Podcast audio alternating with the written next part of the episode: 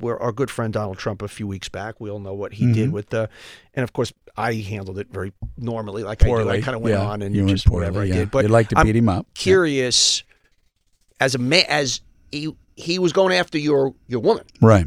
and you kind of had to hold back because there's a party that at that point wants to just literally go beat the shit out of him. Right. Which probably wouldn't be a good idea because you'd Be be, in bad idea, and- Secret and Service, that. Secret exactly. Service guys would shoot you, and, and that mm-hmm. would be a bad I don't thing. I don't want that So how did you kind of put that aside? Like, because that's a that's kind of like a that's a that is a schoolyard thing.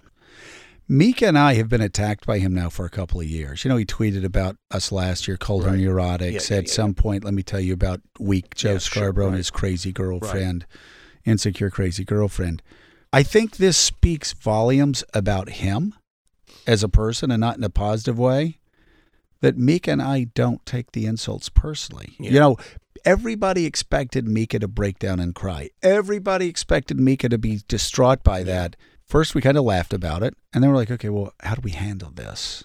Because we have a job to do, and we can't get down in the mud with him personally because we still have to analyze and report on this.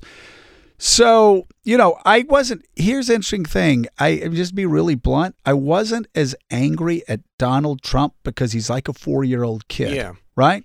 Yeah, it's like he can't. you a poo-poo he can't yeah. help Yeah. himself, and I don't. I don't. I don't grant him absolution. Right. I say it's pathetic.